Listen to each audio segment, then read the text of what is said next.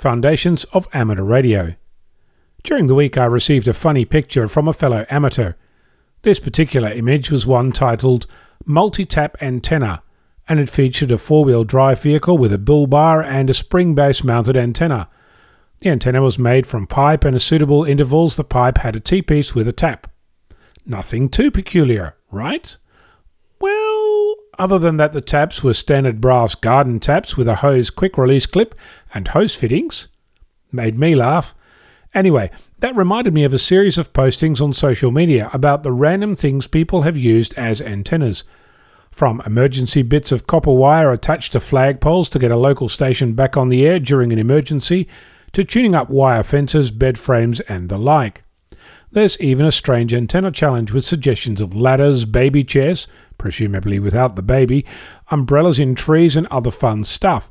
Suggestions to contact your local TV station to promote the activity to bring back some fun into amateur radio. Now, why am I even talking about this?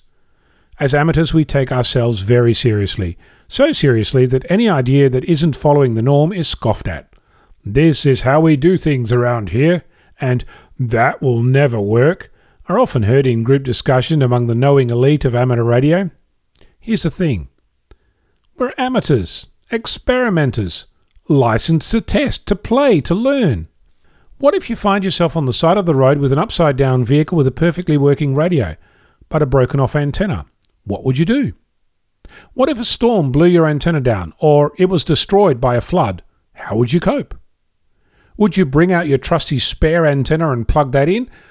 Or would it be helpful to have some experience with tuning up weird stuff and seeing what happens? For my money, I'd rather know an amateur who can make the proverbial wet piece of string work than the one who has the latest gadgets and gizmos ready for that day that the emergency arrives. Hopefully, their spare antenna will be in their car and not sitting in the garage waiting for the emergency to arrive at the right time and place. So, if you did in fact have some fun and started playing, some of this is going to fail, and some of it will work poorly, and some of it won't work at all.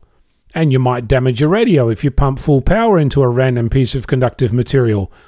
But you might also come across some skills that you could use when it becomes essential, or when you're up a creek without a paddle. So, when you've done everything and are looking for the next challenge, have a look at the Strange Antenna Challenge. There's been activity going back over a decade, featuring two cars as antennas, railroad tracks, a bronze statue, exercise machines, a football stadium, and a bridge. The only requirements are that no wire and no metal pipe allowed.